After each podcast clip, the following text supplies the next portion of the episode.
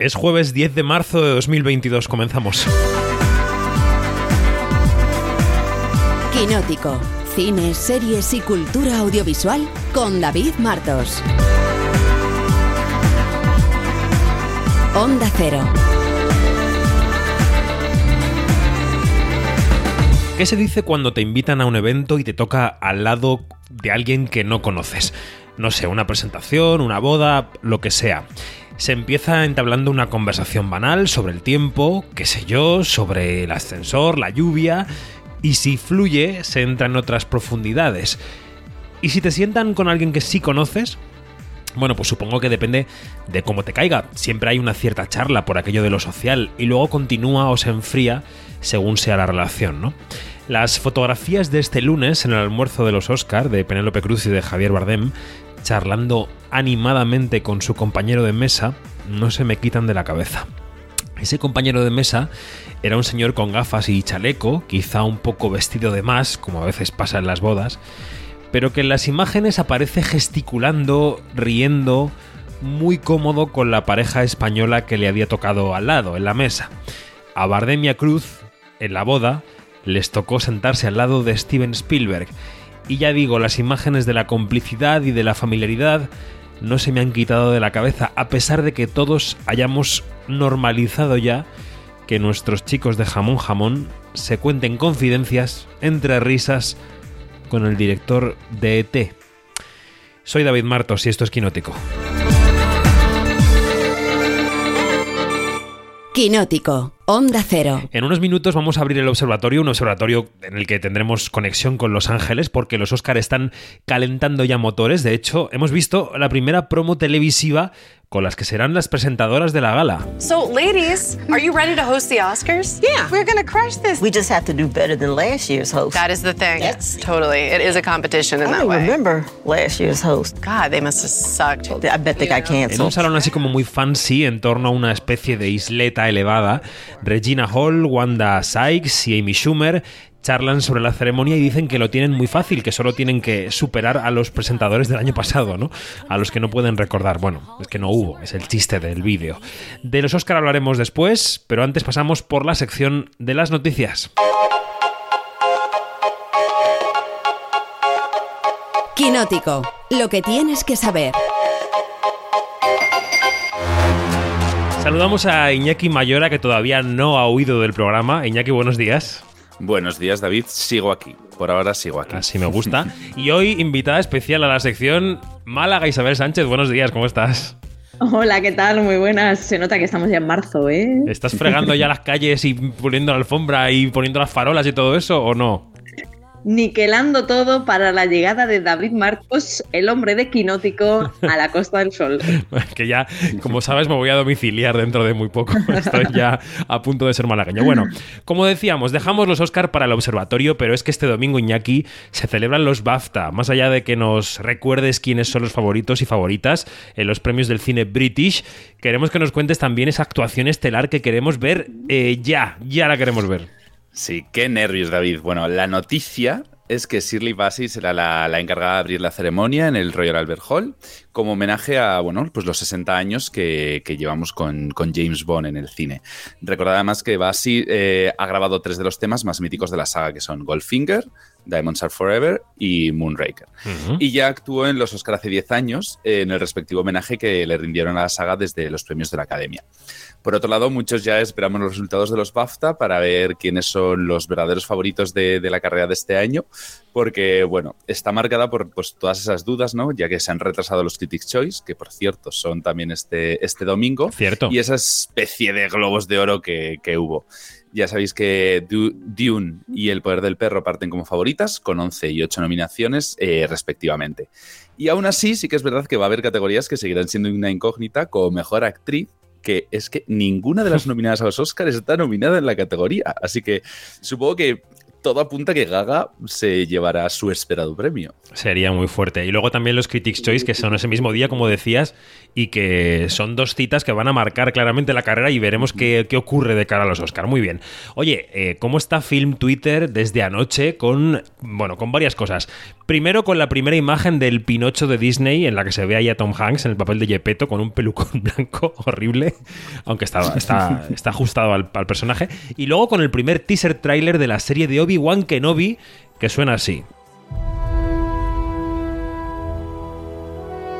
The fight is done.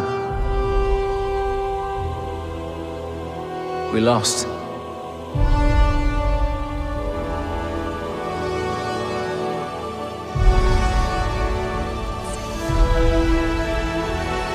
Stay hidden.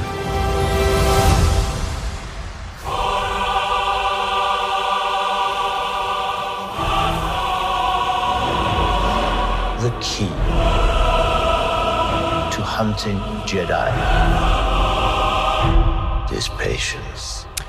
Bueno, tendremos que esperar hasta mayo para ver la serie y luego hablaremos de otra cosa que se anunció ayer que también trae loco a Twitter. Pero bueno, vamos con proyectos. Publica la prensa especializada en Estados Unidos que la actriz Florence Pugh, la actriz por ejemplo de Mujercitas o de Viuda Negra, está en negociaciones para incorporarse a la segunda parte de Dune. Exacto, David. Parece ser que, bueno, pues Warner Bros. y Legendary Pictures están llamando a la, llamando a la puerta de Florence Pugh para interpretar, pues, uno de los nuevos papeles de, de esta segunda entrega de, de, Dune. Florence es una de las chicas de moda, una de las chicas de moda de Hollywood. Eh, eso lo tenemos ya todos claro. Eso y es. aunque no ha firmado todavía, muchos dan ya las negociaciones más que, más que cerradas. Pugh interpretaría a la princesa Irulan Corrino, que es un personaje pues, que tiene gran importancia o que tendrá gran importancia en esta segunda parte y que en su momento en la película de Lynch de 1984 pues ya la interpretó Virginia Madsen. Se reencontrará así con Timothée Chamalet después de Mujercitas y bueno, pues suma así pues un nuevo, un nuevo e interesante proyecto a los que ya tiene. Ya sabemos que está en Viuda Negra, bueno, es Viuda Negra, la nueva Viuda Negra del Sí. universo Marvel y estará en la nueva de Nolan, Oppenheimer y bueno, todo apunta a que está en el casting para el biopic de Madonna, o sea que la vamos a ver bastante en los próximos años. Efectivamente. Y también hemos sabido en las últimas horas que las dos películas de Kenneth Branagh, inspiradas en el universo de Agatha Christie, no se van a quedar solo en eso, van a ser trilogía, Iñaki. ¿Cómo les gusta alargar las cosas, eh? Cierto.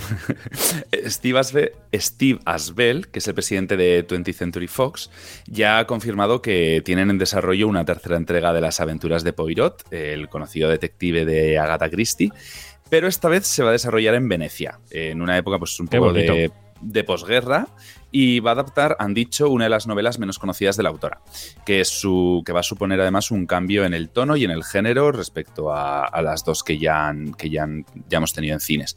Parece que seguirán contando con Kenneth Branagh, menos mal, Mm. y podrán hacerlo. Yo creo que durante muchas más, si a ellos les apetece, porque vamos, eh, Agatha Christie llegó a escribir más de 30 obras sobre Poirot y muchas historias cortas, así que tenemos para rato si quieren. Bueno, si les apetece y si quieren, y si siguen recaudando como están recaudando, porque están ingresando con las películas de Agatha Christie. Muerte en el Nilo sigue fuerte en la taquilla, pero no tiene nada que hacer ante el nuevo taquillazo que ha llegado a las pantallas. Eh, tampoco es que The Batman llegue a la altura de Spider-Man No Way Home, que desde la Navidad ha recaudado todo lo posible, ha vaciado los bolsillos del mundo, pero eh, sí que The Batman ha tenido un gran arranque en Estados Unidos, ¿no? Sí, la taquilla de Yankees se ha rendido ante el Batman de, de Pattinson. El hombre murciélago ha recaudado 134 millones de dólares en este primer fin de semana en Estados Unidos y es el segundo mejor estreno desde que comenzó la pandemia. Son unas cifras bastante alentadoras y muy por encima de lo que muchos esperaban, esperábamos incluso, me voy a meter dentro del saco, aunque sí que es verdad que como dices, pues quedan muy por detrás de los increíbles 260 millones que hizo Spider-Man solamente en el, en el Claro. primer fin de semana en diciembre. Eh, le siguen Uncharted con sus 11 millones de dólares, que bueno, tampoco está mal, y Do con 6 millones. eh, El perrito. que sigo, sigo fascinado con estas cifras, David, y espero un remake español del Militar y su perrito. Yo veo, por ejemplo, Arturo Valls, ¿sabes? Es una película muy de Arturo Valls o de Dani Rovira. Muy de Arturo Valls. ¿No? Toda la razón. Sí, sí, bueno. En España, doy fe, también estuvieron las salas llenas este pasado fin de semana para ver a Robert Pattinson. Eh, ¿Cómo han ido las cifras aquí en España, Iñaki? Pues también lo que todos esperábamos. Eh, The Batman ha arrasado en cines, mejorando los datos de la taquilla de las últimas semanas. Y bueno, han traído algo de, luz a las salas españolas con esos 3,3 millones de euros recaudados, que Mm. está muy bien. Pero bueno, queda. eh, queda aún mucho camino para recuperarnos después de la pandemia, ¿no? Eh, muy, pero muy por detrás queda Uncharted, que en su cuarta semana consigue 780.000 euros y con casi 500.000 queda en tercera posición una de la que ya hemos hablado, que es Muerte en el Nilo. Y le sigue a Imbo, que es esta película de animación Sí, sí. peruana, mm, que bueno, que poquito a poco pues se sigue manteniendo sus datos y de hecho ha bajado muy poquito respecto a la semana pasada, alcanzando pues 331.000 euros. Hablando de Batman, el, el otro eh, anuncio de la tarde de ayer que tiene loco a Twitter es el spin-off del pingüino. Porque todo el mundo está diciendo, no parece Colin Farrell en la película, el pingüino, ese, ese suponemos futuro villano de Batman, ¿no? En esa nueva, en ese rearranque de la franquicia Batman, eh, pues va a tener spin-off en HBO Max, ¿no? Parece, Iñaki. Sí, han anunciado que va a ser una miniserie. Al principio sí que se había rumoreado que iba a ser una película, pero bueno, eh, al final parece que será una miniserie que va a preparar HB HBO Max y ahora tendremos que esperar pues, a saber más información sobre, sobre este proyecto. Bueno, como siempre, la noticia de la tarde nos tiene preocupados desde ayer, pero es que hay noticias que se atropellan. René Zellweger tiene nuevo proyecto ambientado en la Segunda Guerra Mundial. Emerald Fennell, la directora y actriz que interpreta a Camila Parker Bowles en The Crown, ha conocido a la Camila real. La foto es maravillosa. No sé si la has visto. Isabel o la has visto tú Iñaki, pero la foto es brutal de las dos Camilas. Y eh, Es cierto. es cierto. Y oye, Iñaki, ¿veremos Disney Plus con publicidad? ¿O qué? Pues mira, yo lo primero quiero decir que yo también quiero conocer a la fake Camila. A Cam- Y a la verdadera no. Sí. A la verdadera me da un poco más igual, pero a Emerald Fennell sí que reconozco que me apetece conocerla. Y bueno, por lo, pues lo que dices. eh, parece ser que eh, Disney Plus va a tener la publicidad. Hace menos de un mes mm, ya se sabe que Disney Plus anunció la subida de, de las tarifas y esta semana pues han lanzado esta opción que nos podría afectar aquí en España seguramente el año que viene, que es esta opción que sería Disney Plus o Plus a VOD. Se trata de una suscripción más barata, pero que incluirá publicidad y bueno, lo que quieren conseguir es pues eh, acceder a un público más amplio Ya. que hasta ahora pues se mostraba más reacio a pagar la suscripción de Disney Plus. Todo apunta a que estará disponible en Estados Unidos a finales de, de este año y que al resto del mundo, entre ellos España, pues nos llegará en 2023. Veremos si les funciona o no esta nueva estrategia. A ver qué pasa. Y la tarde de ayer es que fue frenética porque te pregunto, ¿tienes ganas de ver la serie documental de Pedro Sánchez? Pues es que no sé si ganas es la palabra, la verdad. Curiosidad, no sé, es- no sé cómo definirlo, pero bueno, para que no lo sepa, ayer se anunció que Curro Sánchez, que ganó el Goya a Mejor Documental por Paco de Lucía La Búsqueda, estaba, está ya grabando una nueva serie documental observacional, tan como, la- tal como lo han definido, sobre Pedro Sánchez. Yo creo que un poco en el rollo del de la familia real en The Crown, por si habéis visto la serie. Mm, no sé Pero yo. yo creo que sin ser tan interesante, también hay que decirlo. Eh, habrá que Esa esperar. comparación, Iñaki. Ya, me he venido muy arriba, me he venido muy arriba. Yo creo que nos vamos a quedar más con la nueva Georgina, ¿no? Igual.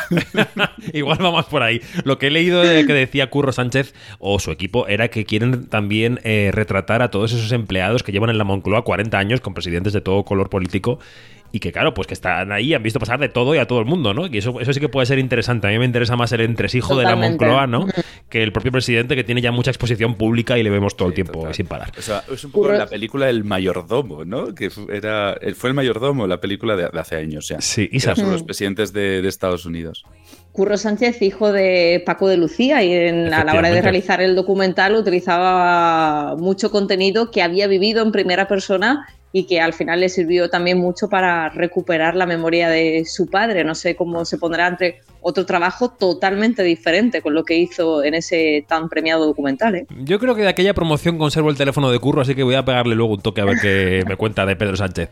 Bueno, pues eh, no te vayas todavía, Iñaki, no te vayas, por favor, eh, como dice la canción, porque la semana pasada terminábamos lo que tienes que saber con, pues, con un corte escuchando al director del Festival de Málaga, Juan Antonio Vigar, que hizo la gran presentación del festival, primero en Málaga y luego en eh, Madrid. Creo que hoy va a presentar en Málaga la sección de cocina del Festival de Málaga. Y, y bueno, y prometimos que hoy, este jueves, sabríamos más de lo que nos espera a partir del 18 de marzo, que está ahí ya a la vuelta de la esquina. Y eso solo lo podemos hacer con Isabel Sánchez, que es la que más sabe del festival, probablemente del mundo. Creo que más que el director todavía. Eh, No, no, no. Isa, vamos a ver, para quien eh, haya seguido Quinótico, porque Quinótico ha seguido muy de cerca el Festival de Málaga, sobre todo en la época pandémica, ¿no? Nos hemos chupado los dos festivales pandémicos, el de agosto del 20 y el de junio del 21. ¿Tú dirías que esta edición de marzo del 22 va a ser ya con la vuelta a la fecha original del festival? ¿No va a ser el festival de la normalidad? Pues esto era el deseo, ¿te acuerdas cuando has mencionado a Juan Antonio Vigara, el director del festival? Cuando cerrábamos con él la última edición, decía aquello de lo que pensaba ya en un festival de 2022, en una vigésimo quinta edición, celebrando la vida. Recuerdo una frase que me ha apuntado aquí David que decía, la vida de un festival que tiene que reencontrarse con todo su sector y volver a hacer un evento cercano al público y con su alfombra roja. Eso fue los lo último que, que nos decía, Sí. cerrando esa anterior edición, y ese es un poco el deseo y la línea, aunque sí que es cierto que va a haber alfombra roja, pero te aviso que vamos a tener que seguir llevando mascarilla dentro de las salas, dentro de Teatro Cervantes y también en los entornos en cuanto haya aglomeraciones. Eso nos va a recordar que todavía estamos en pandemia, pero que en la medida de lo posible se van recuperando y se van dando pasos. Otro es que ya sí, este tercer año se recupera esa fecha de marzo que se había perdido en las dos ediciones anteriores, esos 10 días del 18 al 27 de marzo para disfrutar del cine. La ciudad con David también comienza a vivirlo. Me decías que es hoy la presentación de la parte de, de Cinema Cocina. Sí. También se están elaborando ya rutas de la tapa en torno al mundo del cine. Ay, Sabes que eso es muy habitual. Sabes que eso también es habitual en el entorno del festival porque la ciudad lo vive de una manera muy especial y también creo que vamos a recuperar esa alfombra de Calle Larios, ¿no? Que tan significativa es para, para Málaga y para todo lo, lo que se vive. Otra Creo, muestra importante. creo, Isa, antes de que continúes, creo que Sí, sí. se ha cambiado el fotocol del Hotel Miramar al patio de banderas, ¿no? Me parece. Eh, sí, te iba a contar eso ahora, Ah, que se va a recuperar esa alfombra roja de- de- del Teatro Cervantes, la habitual, con esa preciosa fachada que tiene el que denominamos aquí en Málaga, el, el Teatro Azul, pero también se va a recuperar otro espacio para poder hacer ese fotocall que estás mencionando en el patio de banderas del Ayuntamiento de Málaga, mucho más cercano al Teatro Cervantes, está situado en el, en el Paseo del Parque para aquellos que conozcan Málaga. Bueno, pues otra forma de recuperar espacios y de también hacerlo dentro de esa nueva normalidad que tenemos, pues lo mejor posible y lo más cómodo para todos. Pues sí, la verdad. Eh, qué ganas, qué ganas de, de bajar ya, de espeto, de cine, de todo. Oye, ¿cuántas películas van a competir por la Veinaga de Oro en esta edición número 25? Que es una edición muy cuidada. También a tres media yo creo que va a echar el resto. Luego, al final de este tramo, vamos a contar eso que estamos preparando, si te parece, Isa, porque no lo he Sí. contado todavía en público, pero creo que es el momento. ¿Cuántas películas van a competir por la Veinaga de Oro y qué destacarías de, esas- de esa, de esa selección, no? Pues eh, la sección oficial la componen este año 21 películas, 13 españolas y 8 latinoamericanas. Ya sabes también que suele ser habitual que haya películas fuera de concurso y son la que inauguran y la que clausura. Código Emperador de Jorge Coira es esa cinta en la que vamos a poder ver a Luis Tosar, no va a ser la primera vez que lo veamos por, por aquí a lo largo del certamen, y Llenos de Gracia de Roberto Hueso. Contarte todo lo que ha habido en torno a Carla Simón y su Alcarrás. Sí. Tú mejor que yo te lo sabes, que ese galardón que obtuvo, ese oso de oro en Berlín, ha llevado, yo creo que a una muy buena decisión que ha tomado el Hmm. Festival de Málaga, junto a la directora y productora de, de esa película, de Alcarrás, no les parecía positivo para nadie continuar formando parte de la sección oficial a concurso, así que la vamos a poder ver en Málaga, pero fuera de concurso. No sé qué te pareció a ti esta, mm, ese anuncio. La decisión muy buena, sí, sí. Aquí, además, Iñaki, que, eh, que, que hoy le estoy viendo por pantalla en este quinótico, está sintiendo con la cabeza porque aquí en quinótico hemos dicho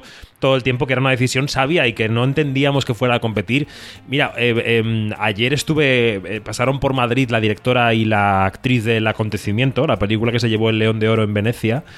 Y recordaba cuando los estaba entrevistando que ellas, habiéndose llevado el León de Oro, perdieron la espiga de oro en Valladolid un mes y pico después. Y eso Anda. no es positivo para nadie, porque eh, No. como un león de oro puede perder la espiga de oro, pues, pues eh, es raro, tanto para los que compiten con ella como para la propia película. Entonces, muy sabia decisión, yo creo, la de no optar a la biznaga, ¿no? Yo diría. Totalmente. Mm. Sí, desde luego que si me decías eh, algunos títulos que podamos llamar eh, y Venga. señalar en torno a todo lo que todo lo que vamos a tener. Lo que vamos a ver el mismo sábado, el inicio del festival, va a ser el test de Dani de la Orden, con algo bonito, y es que está en esa película Antonio Resines, junto a él Sí. Blanca Suárez y Alberto San Juan. Esta peli que es una de las que cuenta con la producción de A3 Media va a ser un gran momento sin duda volver a ver a Antonio Resines en la gran pantalla. Contarte también que uno que ya obtuvo éxito aquí en Málaga, que además le sirvió y mucho, ese A cambio de nada, Biznaga de Hora, mejor película, hablo de Dani Guzmán, vuelve, lo hace en esta ocasión con Canallas y lo hace con otra cinta en la que vuelve a mezclar los actores profesionales con los no profesionales y aquí os decía que es una de las que vuelve Luis Tosar en esa película, en esa segunda película de Dani Guzmán. Algunos otros títulos que nos puedan llamar la atención, La maniobra de la tortuga de Juan Miguel del Castillo, déjame que tire para un director andaluz, Dale, dale. porque sorprendió mucho aquí en Málaga con ese techo y comida, que fue un poquito la peli que impulsó la carrera de la actriz Natalia de Molina, que se llevó la biznaga aquí en Málaga. Títulos de fuera de, de nuestro, país, ya sabes que aquí también hay películas latinoamericanas, os mencionaba ocho que son las que se han destacado, pues por ejemplo llega De Gigantes de Beatriz Sánchez, que ya ha estado aquí en Málaga, que ya sabe lo que es competir aquí en el Festival Malagueño. Y luego tenemos, por ejemplo, la película ganadora del premio del jurado del Festival de Sundance, que yo digo, como tú estás diciendo, que eso le servirá al menos para tener un, un buen, un buen público y al Sí. menos una bonita atracción, Utama, de Alejandro Loaizana. Pues todo eso, todo eso es el menú. El menú la verdad es que es muy apetecible. Es Y- mucho, ¿eh? Y luego ya eh, yo creo que podemos contar qué va a hacer Onda Cero durante el festival, porque nosotros, bueno, ya lo saben los oyentes, las- los quinóticos y las quinóticas que nos siguen saben que tenemos un set en el Teatro Cervantes, en la tercera planta, donde va a pasar todo el cine español, porque estamos Nos lo están montando ya, David. Doy de exclusiva también. Ya hoy he La exclusiva me encanta. Pero ya a ocho días están montando nuestros compañeros el, el set. Ya se está preparando. Te decía que hay muchas ganas de festival en Málaga. Es que, es que somos los mejores. Bueno, y además eh, siempre hacemos ediciones especiales de Quinótico desde el Festival de Málaga. Pero venga, te voy a dejar que lo cuentes tú. ¿Qué vamos a hacer el domingo 20 a mediodía en Málaga? No. Va. Pues mira, me diste tanta envidia el otro día cuando te vi haciendo quinótico con público que dije, yo tengo que aprovechar que tengo a David 10 días aquí en Málaga conmigo para hacer algo parecido. Iñaki, estás invitado tú y todos los oyentes que nos están escuchando. Tenemos Nos cama, tenemos hotel, puedes venir. Nos Me la vamos a la calle, nos vamos. ¿Cómo que a la calle? nos vamos a uno de los lugares de Málaga que también viven el festival de una forma especial. Es la calle donde está la otra sede de este festival. Hablamos siempre del Teatro Cervantes, hay otro punto que es el Cine Albéniz, está en calle Alcazabilla. Y ahí nos van a poder ver el domingo a David Martos e Isabel Sánchez haciendo quinótico. Haciendo quinótico y además vamos a recibir, si el tiempo no lo impide y las publicistas que son amigas tampoco lo impiden, eh, a, a caras conocidas del cine español y a personas que van a pasar por el festival que me, que me vamos, que estoy intentando que vengan a ver al público de Málaga. Yo creo que se pasarán por allí algunas de las caras del cine español, que no voy a decir cuáles por, por no revelar la sorpresa y por si se caen, básicamente del horario. Bueno, yo lo que sí Pero que bueno. yo lo que sí que voy a contar que sepan que dentro del marco del Festival de Cine de Málaga hay muchas películas que podemos ver los primeros cinco minutos, hay pases especiales aunque están fuera de concurso y ahí les digo que tenemos mano David y yo porque Cámara Café, que es de nuestro grupo, la película Cámara Café la vamos a poder ver en Málaga, no digo más, y la serie Heridas también va a pasar por nuestro festival. Todo eso. Así que Iñaki con los dientes largos, mm, ya sabes. Málaga a partir Tendré que bajarme, tendré del que bajarme. 18 de marzo. Bueno, chicos, pues muchas gracias por, por las noticias, Iñaki, por, por la actualidad de, de- de Málaga, Isabel. Y nada, que deseando, deseando verte, Isa, ya sabes, ya sabes que nuestra cena inaugural, aunque este año no sea con un espeto, mm, es sagrada. ¿eh? Te digo, aviso, para cuando hagas la maleta. El 18 de marzo, la gala de inauguración este año es en el Martín Carpena, el Palacio de los Deportes José María Martín Carpena, que tiene capacidad esa noche para 3.000 personas, que tú y yo vamos a estar ahí, así que tenemos que llegar nuestras mejores galas. No te digo nada, David, ves dejando el saque. Madre mía, yo soy muy poco de galas en Málaga, siempre prefiero irme a tomar un algo. Pero bueno, haré una excepción. Isa, muchas gracias, un beso. Un beso, nos vemos muy prontito. Iñaki, hasta la semana que viene. Adiós. Adiós, David. Hasta luego. Nosotros nos quedamos con el primer estreno de la semana, una película española que se vio en otro festival, el Festival de Sitges, del año 2020, ojo, y que hasta este viernes 11 de marzo de 2022 no ha encontrado su hueco. Es una película de zombies en plena guerra civil que dirigen Alberto de Toro y Javier Ruiz Caldera y que juega con la idea fantástica de que rojos y azules en la guerra civil aparquen sus diferencias durante esa guerra para luchar contra un enemigo común y más fuerte. Putin, no, una plaga de zombies. Escuchamos cómo suenan Malnacidos, que se llama así, Malnacidos, y después la charla que manteníamos en Sitges con dos de los protagonistas de la película, Aura Garrido y Miki Esparvé. Quinótico, la entrevista. Esto es la guerra y la voy a ganar como sea. ¡Me cago en todo! Bolas, ahora mismo te vuelo la cabeza. Tenemos que salir de aquí cagando leches. Virgen Santísima. ¡Son nuestros compañeros, coño! ¡Tenemos que ayudarles! ¡A la mierda!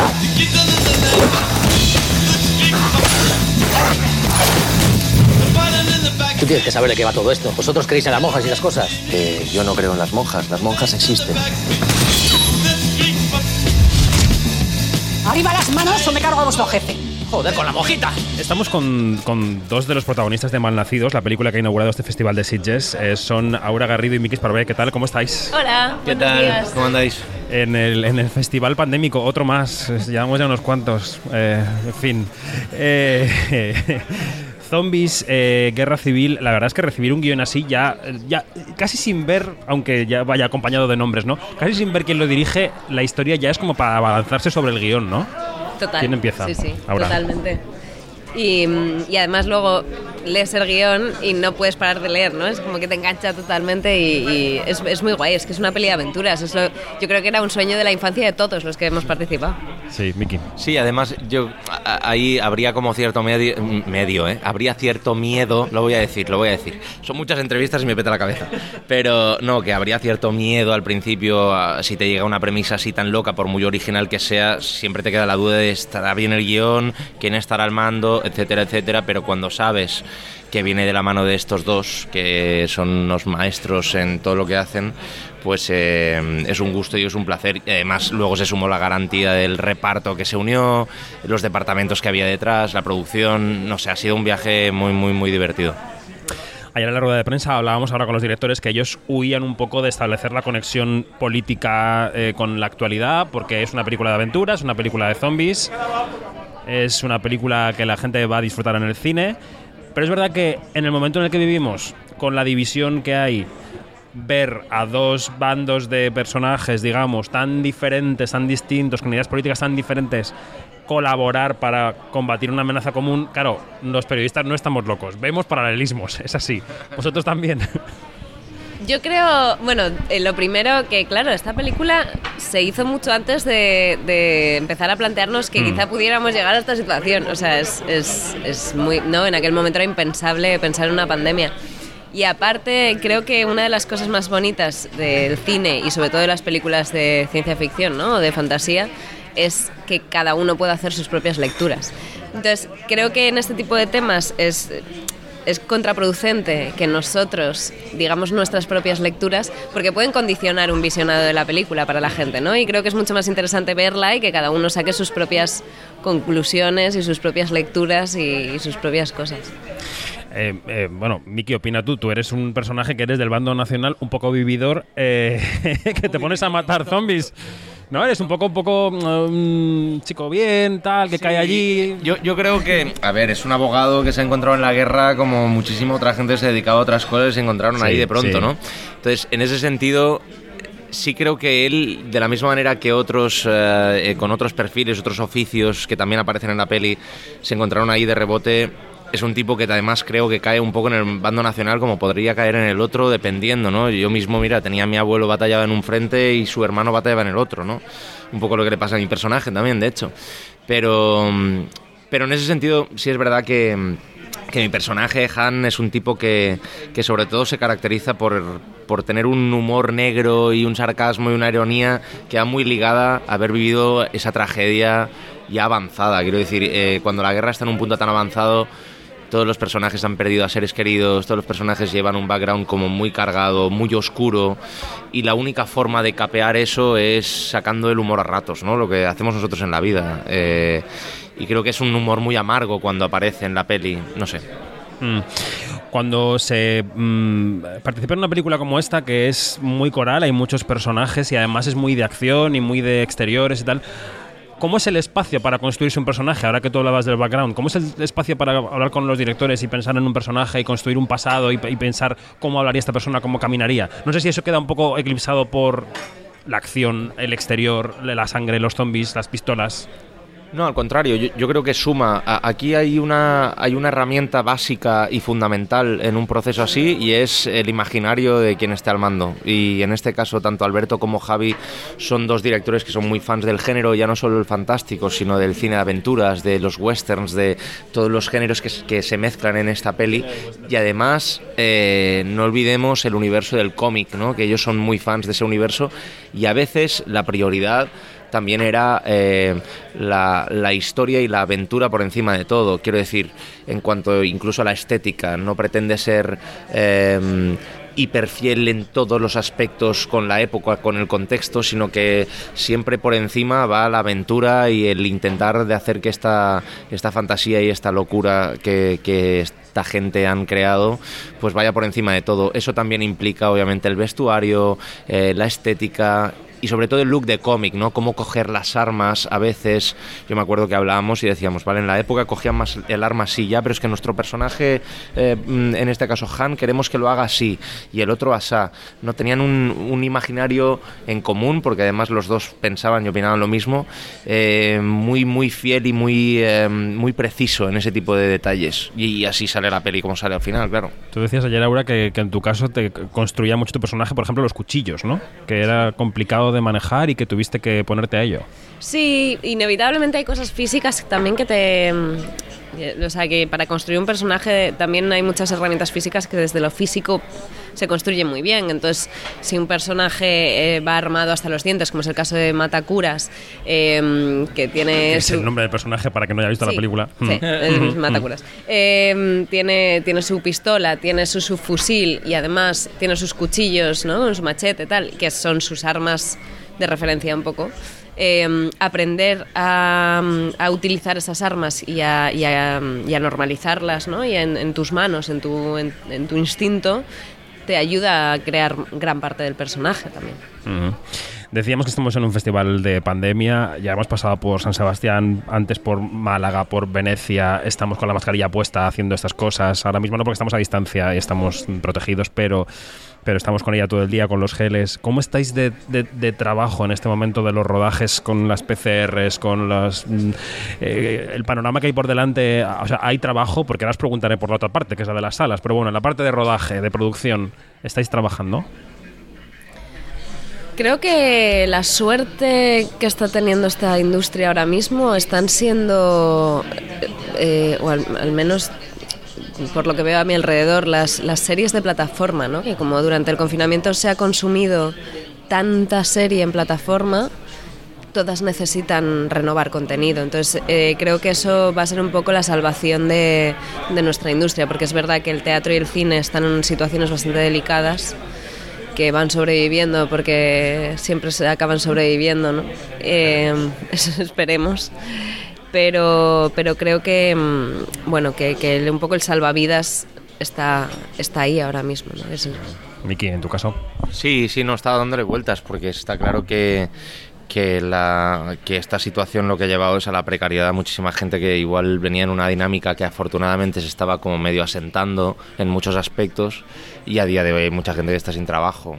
Es verdad lo que dice Aura, que, que lo que es ficción de plataforma, eh, más allá del cine, eh, igual es verdad que, no se ha parado de producir, porque también es verdad que durante la cuarentena hemos consumido muchísimo, por lo tanto se tiene que generar contenido. Pero más allá de esto hay muchísimos técnicos y mucha gente que se dedica a esto que está, mm, mm, está en su casa y no debería estarlo. Pues son gente hipertalentosa y se lo merecen muchísimo.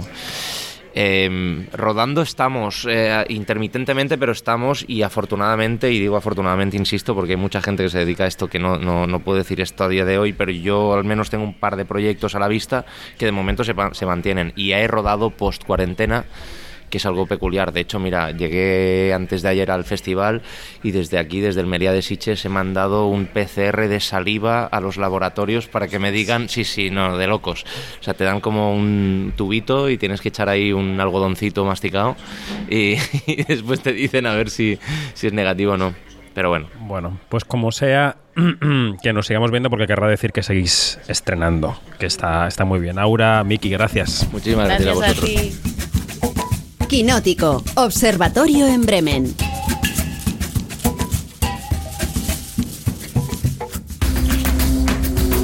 Escuchada la charla con Aura Garrido y con Miki Esparvé por Malnacidos, que recordamos es el gran estreno español de la semana. Vamos a abrir el observatorio. Tenemos a la observadora mayor del reino en Bremen, Janina Pérez Arias. Buenos días. Buenos días, muy muy. ¿Todo ¿Qué bien? tal? ¿Todo bien? ¿Cómo Todo estás? bien. Bueno. Aquí todavía sufriendo con el frío, pero bueno. Bueno, ya marzo va avanzando, ya nos vamos desple- despegando del invierno a ver si llega la primavera. Y hoy recuperamos para el observatorio a nuestro hombre en Hollywood, aunque vamos a reconocer que quien le paga la nómina es la agencia F. Javier Romualdo, buenos días, aunque para ti son buenas noches, ¿no? Hola, buenos días y buenas noches, eso es. ¿Cómo estás? ¿Todo bien? Un poco con resaca post premios, pero bueno, ya recuperando, recuperando la energía. Y eso que no han llegado todavía los premios premios, pero bueno, ahora lo vamos a hablar, eh, lo vamos a comentar aquí todo en el observatorio. Em, yo no sé, Javi, si, si has podido descansar porque entre el domingo y el lunes tuviste en Los Ángeles 48 horas de infarto.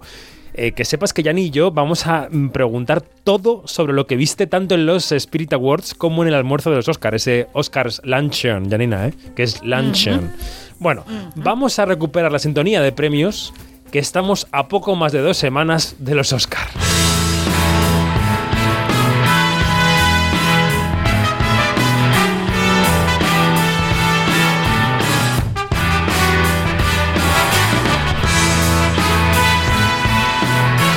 Queremos repasar esos dos eventos en orden cronológico y luego nos fijaremos también en los premios Gaudí del cine catalán que se entregaron aquí también el fin de semana. Pero eso, vamos con los Independent Spirit Awards. En primer lugar, vamos a decir que son unos premios, Javi, que se entregan en una especie de tienda de campaña gigante en la playa, ¿no? Son los mejores premios de toda la temporada, porque es una carpa en, la playa de Santa Mónica. Todo el mundo está relajadísimo porque como es cine indie, pues no es la presión de otros eventos y todo el mundo se está tomando cervecitas. eh, de vez en cuando salen de la carpa y se toman mía. cervecitas. Si fuera Málaga habría pescadito frito, pero aquí solo hay cerveza. Habría bueno, espetos, claramente. bueno, pues en los Spirit Awards, Awards eh, el encargado de anunciar el premio a la mejor película fue nuestro Javier Bardem, que estaba allí en la ciudad por el almuerzo de los Oscar y que evidentemente, aunque diga que no tiene posibilidades, lo dijo aquí en España, está de campaña para ganar la estatuilla por Bean de Ricardos. Este era el momento. And the Indie Spirit for Best Feature goes to The Lost Daughter. La película ganadora fue La hija oscura, el debut en la dirección de la también actriz Maggie Gyllenhaal, que se llevó mejor película, mejor dirección y mejor guion, así que fue la triunfadora de la noche. Y que irónicamente no tenía nominada como actriz a Olivia Colman. Durante el agradecimiento eh, de su premio a la mejor dirección, atención a lo que dijo Maggie Gyllenhaal. Thank you again to Netflix. I can't even believe this. For your um, unending support. You have been artistically and logistically full of love. TEC, listen, nobody ever makes their first movie, I don't know where you guys are, as uh, uh, an independent filmmaker and comes out loving their financiers. Bueno, le dio las gracias a Netflix eh, y dijo que nadie hace una película independiente, una ópera prima y acaba amando a sus financiadores, pero que ella sí. Y es que es un gran premio para la plataforma, para Netflix, apenas unos días antes de que opte seriamente a llevarse el Oscar por El Poder del Perro. Luego le preguntaré a Javi, que evidentemente estuvo en los Spirit, pero Janina antes, ¿cómo leemos esta victoria de la hija oscura? Y sobre todo, ¿cómo leemos que Netflix se lleve el premio a la mejor película independiente, que tiene narices, eh? Es que claro, hay que redefinir qué es independiente, Hmm. ¿no? Porque todo esto, eh, Netflix es un monstruo que cada vez es más y más grande, que, claro, que eh, la finalidad de Netflix, como cualquier otra plataforma de su estilo, es la de acabar con el monopolio de los grandes estudios, pero poco a poco ellos están como que metiéndose en ese terreno pantanoso y va a terminar siendo o teniendo como que el mismo traje a la medida que los grandes estudios. Entonces, claro, definamos qué es cine independiente y también este ¿Cuál es la, digamos, em, cuáles son los criterios que tiene Netflix a la hora de, mm, de acoger un, un proyecto que está en esos parámetros, ¿no? Porque no todos los, el, eh, no todo el cine independiente este, va a, a, digamos, a aprovecharse o a beneficiarse de las mieles eh, y dólares a borbotones que tiene Netflix. Eso lo tenemos clarísimo. Bueno, el que estuvo en la carpa con la cervecita fue Javi Romualdo. Javi, ¿cuál era el run run en los Spirit? Cuéntanos cómo sentó esa victoria de la hija oscura. Pues estos Spirit eran bastante particulares porque estábamos acostumbrados otros años a que los Spirit eran un poco brújula o barómetro de cómo iban a ser los Oscar. El año pasado ganó Nomadland en los Spirit y luego ganó en los Oscar. Hace unos años atrás ganó Moonlight y luego ganó en los Oscar. Y este año eran los primeros Spirit en mucho tiempo donde las películas candidatas a mejor película, ninguna de ellas era, es candidata a los Oscars. Javi, perdona que te corte un segundo. No sé si el cable del micro te roza un poco la barba. Sepáratelo un poquito o la cara porque suena ahí un, suena ahí un ruidito que luego en Twitter nos, nos, machacan todo el tiempo con el ruido. Perdona, sigue, sigue. Perdón, Twitter, es, es mi barba. eh, no, eh, efectivamente, lo que contaba, eso, que ninguna de las películas candidatas a estos Spirit era, era es aspirante a los Oscars y con lo cual había un ambiente muy relajado y muy, muy centrado en, en, en el cine, en el cine indie. Eh, cuando ganó La hija oscura, mm, más o menos todos se lo esperaban. Eh, de hecho, cuando, cuando Maggie empezó a subir a, a, al escenario, en la zona de los publicistas, eh, se empezaba a escuchar gente diciendo It's her night, it's her night. O sea, ya se Uh. sabía. Pero por otro paso, por otra parte, sí que sentó un poco como un jarro de agua fría a los del estudio A24 y sobre todo a Zola. Es que A24 este año era su año en los Spirit. De hecho, la gala comenzó diciendo, parece que esta es la gala del estudio A24 y al final se llevaron muy poquitos premios. Madre mía, ¿cómo son, cómo son los publicistas y cómo son los runrunes que se ven Bueno, detrás de las bueno. ceremonias? Ya Javi, sabes, ¿no? Los Ángeles es una jauría humana. Tremendo. eh, y es El estudio A20 A24 que es cine independiente. Sí, Valga- sí, sí, la gran marca de cine independiente, efectivamente. Y, el, el subrayado. y si todo el tiempo estamos diciendo que, que Will Smith lo tiene hecho de cara a los Oscar con el método Williams, ahora nos contarás, Javi, cuántos selfies se hizo en el almuerzo y con cuánta gente, que fueron muchos. Lo de Troy Kotsur por Coda como actor secundario también parece empezar a estar cantado, ¿no? Porque este actor se llevó también a los Spirit ese premio al mejor actor de reparto por la película de Sian Heather. And so, thank you to our producers who really put the faith in our project to plant that seed that blossomed at Sundance and flowered into an apple tree.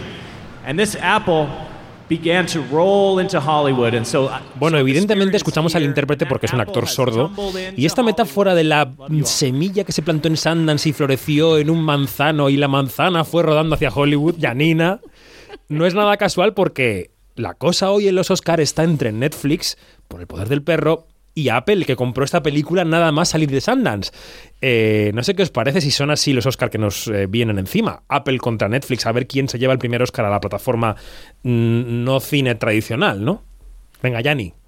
Bueno, eh, pues sí, es que yo estaba pensando en la metáfora de la manzana y yo, y pensando en, en pasteles de manzana, así, ¿Por con la costrita por encima. Costrita. Me fui, me fui, me ausenté. ¿Quieres que demos paso a Javi antes de, de- en recetas. Javi, a ver, ¿esto es una cuestión de plataformas, los Venga. Oscar que vienen ahora o no? Pues es que, eh, hablando de lo que se dice un poco en, en el backstage, eh, ayer en, en- en el luncheon de los Oscar eh, había bastantes personas y varios comentarios de gente que decía, jo, es que yo estoy intentando ahora entrar en Netflix, o animadores o diseñadores que decían, es. es que Apple está, est- está echando mucho dinero, decían, es que el futuro y, lo que se mueve de verdad ahora está en estas plataformas, con lo cual... No sé si esto es Oscar, pero vamos, los Oscar ahora mismo mm, se dirimen entre las tecnológicas. Ahora, me gustaría saber vuestra opinión. No sé si qué os parece Coda, porque ahora mismo en, en- en la revista Variety y en otros medios está la primera para llevarse el Oscar a mejor Bueno, película. A ver, es, una que- comedia un indie bonita, pero no sé. Ha hecho mucho por ella el premio al mejor reparto que se llevó en los en el sindicato de actores el otro día, pero Janina ya nos había dicho en Quinótico que ella no era tan fan de la película, eh, que su valor estaba en el reparto de actores sordos, y yo que ya también la he visto, eh, coincido con ella totalmente. O sea, me parece, viendo Coda, eh, que si el- la familia protagonista no fuera sorda, sino que fuera, imaginaos, alemana, y se va a vivir a Estados Unidos y necesita que su hija les interprete, la película tendría mucha menos entidad. Es decir, hay una proeza por parte de los actores sordos, que evidentemente eh, son heroicos y lo hacen muy bien y son muy buenos actores, pero creo que hay una capa de, de, de oportunidad de, de la causa de los actores sordos Hmm. que ayuda a la película, Yanni, no sé, es lo que pienso. Eh, sí, estoy completamente de acuerdo contigo. Para retomar también la, la otra pregunta en la que yo me perdí en el pay de manzana, este, pues sí, evidentemente va a haber, va, se- va a haber como que una, este es un año definitivo. Y no es que todos los años digamos que es un año definitivo, pero sí, porque este año es muchísimo más evidente esa lucha de, de plataformas en, en las esferas de los Oscars, ¿no? Y, y claro que, que va a haber de ahora en adelante como una reorganización del, del- del- de este universo. Y, y es muy emocionante ver todo eso en vivo y directo, porque es, es lo que vamos a tener eh, para los próximos meses. Ya, por ejemplo, en el Festival de Cannes, que es uno de los, de los termómetros para, para la participación de las películas que ganan o no ganan en los Oscars y en las carreras de, de los premios.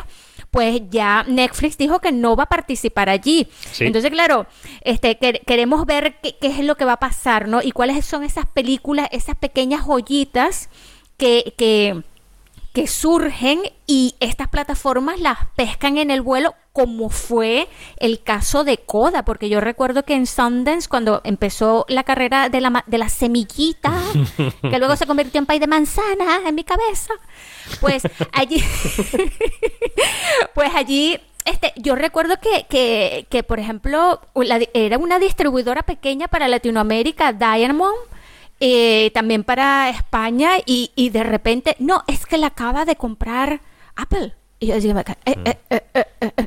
En España Entonces, ha sido claro, Three Pictures finalmente. Three. Pictures, mira, y en Latinoamérica la compró Diamond. Entonces, claro, este, todo ha sido como que una cosa. mm, y estoy. Y, y me alegro que no que no estoy sola en esta cosa de, de Coda no, porque Coda, de verdad. Bueno, no es tanto repito, Coda no, Yanni, sino Coda no es suficiente, quizá, como, Coda como no película de entidad, ¿no. Javi? Para un Oscar, no sé. Exacto, exacto. Cod- Coda, vuelvo y repito, y nos repetimos, tiene el gran valor de su elenco. Bueno. El, eh, un, un- un elenco con deficiencia auditiva que se pone en primera línea. Ese es el valor. Punto. Bueno, pero no nos repitamos más, vamos a avanzar hacia adelante.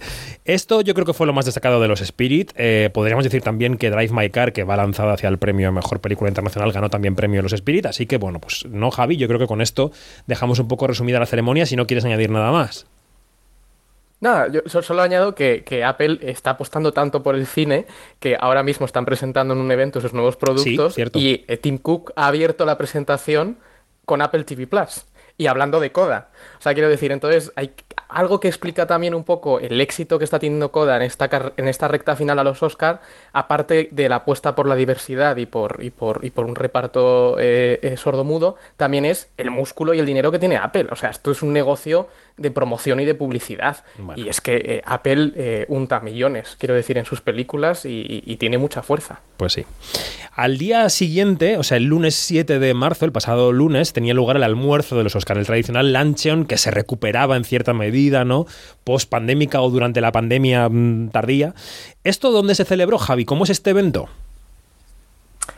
Pues este evento es como un banquete surrealista, como una especie de boda, donde todos los invitados son gente de, de Hollywood y todo el mundo está perdidísimo, pero todo el mundo mantiene, mantiene las apariencias. Esto es un poco el resumen del lancheón. Este año se celebró en un hotel nuevo, en, en el Hotel Fairmont, que está cerca de Beverly Hills, en Los. Ángeles.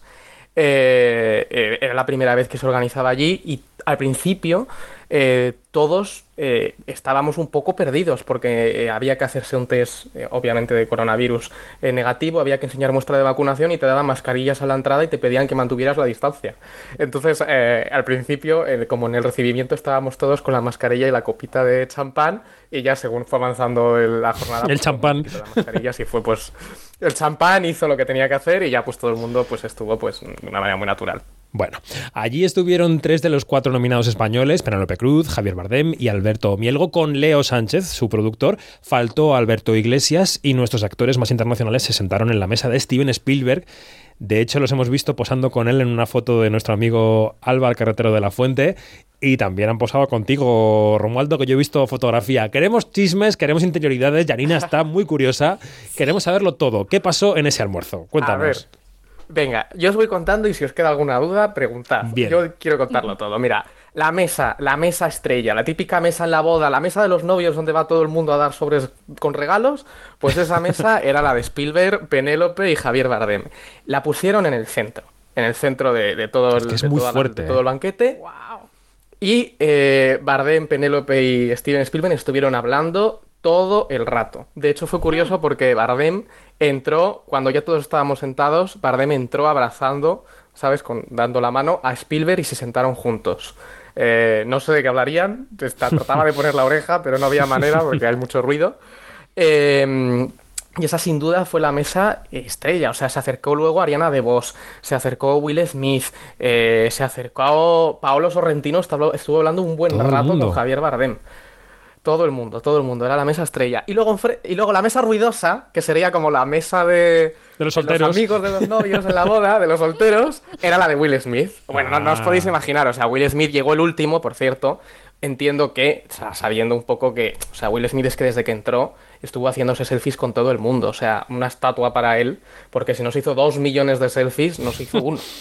Eh, y su mesa era, bueno, era tremenda, él aplaudiendo, dando palmas a todo el mundo, levantándose en todo momento, cuando le llamaron a hacerse la foto, chocó la, bueno, me chocó la palma incluso a mí, que soy un don nadie, o sea, chocó la palma absolutamente a Madre todo el mundo, fue, fue increíble. Y luego también destacó mucho, pues, eh, Guillermo del Toro. Guillermo del Toro, él se suele sentar eh, y entonces la gente va a él. Y, bueno, el, el círculo en torno a Guillermo del Toro también era, era tremendo, era tremendo. Spanish Power. Oye, en lugar de la tradicional fotografía de grupo de todos los nominados que hemos visto otros años, la foto gigantesca en un gran estado, había como mini fotos de grupos de nominados, ¿no? ¿Cómo era eso? Sí, eh, es- pusieron dos, eh, como dos mini escenarios a cada lado, a cada lado de las mesas del banquete y entonces iban llamando en grupos de 20, grupos eh, de 20 bastante aleatorios a los diferentes nominados. Entonces te podían poner en un lado a Will Smith con eh, la directora de animación de Encanto o te ponían a la directora de vestuario de, de Tragedy of Macbeth, te la ponían de repente con Benedict, algo así. Pero lo que fue muy guay, mezclaban, pero mezclado total. Eh, lo que fue muy guay es que eh, a Bardem le llamaron y le llamó Alfred Molina, que es un actor británico, Sí, sí. eh, pero que es de origen español. Entonces le llamó en perfecto español. Mi amigo Javier Bardem, él se levantó, hubo una ovación para él tremenda. No os podéis imaginar el respeto y la admiración que, que despierta Javier Bardem en estos eventos. O sea, la gente le adora. Y luego, cuando Bardem ya estaba ubicado, Alfred Molina dijo, y mi querida y su querida Penélope Cruz. Y Penélope se levantó y Bardem os lo juro, o sea, se le veía una cara de ilusión de, anda, nos han puesto juntos.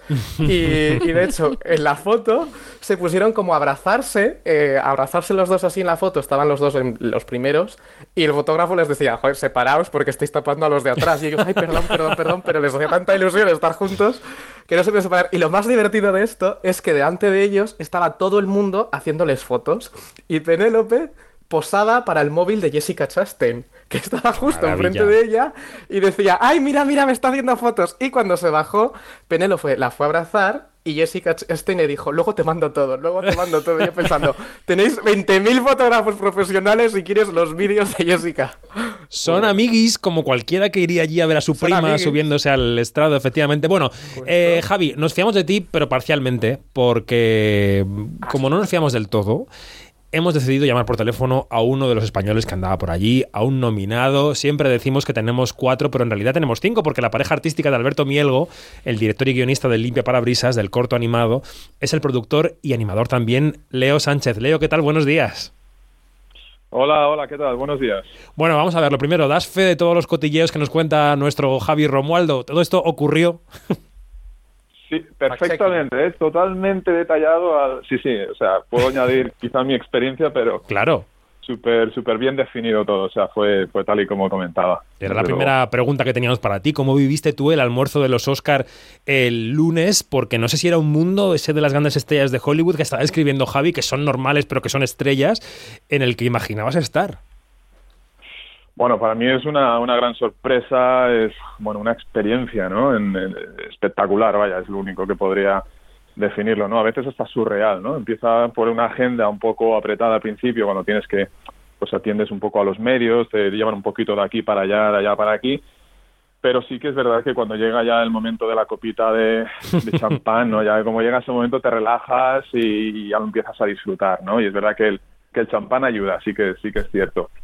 Y nada, pues en mi caso sí, fue eso, empezamos ya, te empiezas a encontrar con compañeros, empiezas a encontrar pues de tu círculo, los otros nominados también, está genial, y entonces ya sí que empiezas a ver celebridades, ¿no? Que empiezan a, a, pa- a aparecer por allí, ¿no? Pues eh, desde Benedict a, bueno, a los otros que, que, han- que habéis ido mencionando, ¿no? Me encanta que ya los llames Y- con el nombre de pila, porque ya es, no, no, Benedict, ¿qué pasa, Benny? ¿Cómo estás? ¿No? Un poco... Bueno, yo tenía, en realidad es que no sé pronunciar su, su apellido, entonces me quedo... Yo creo que nadie sabe, Leo.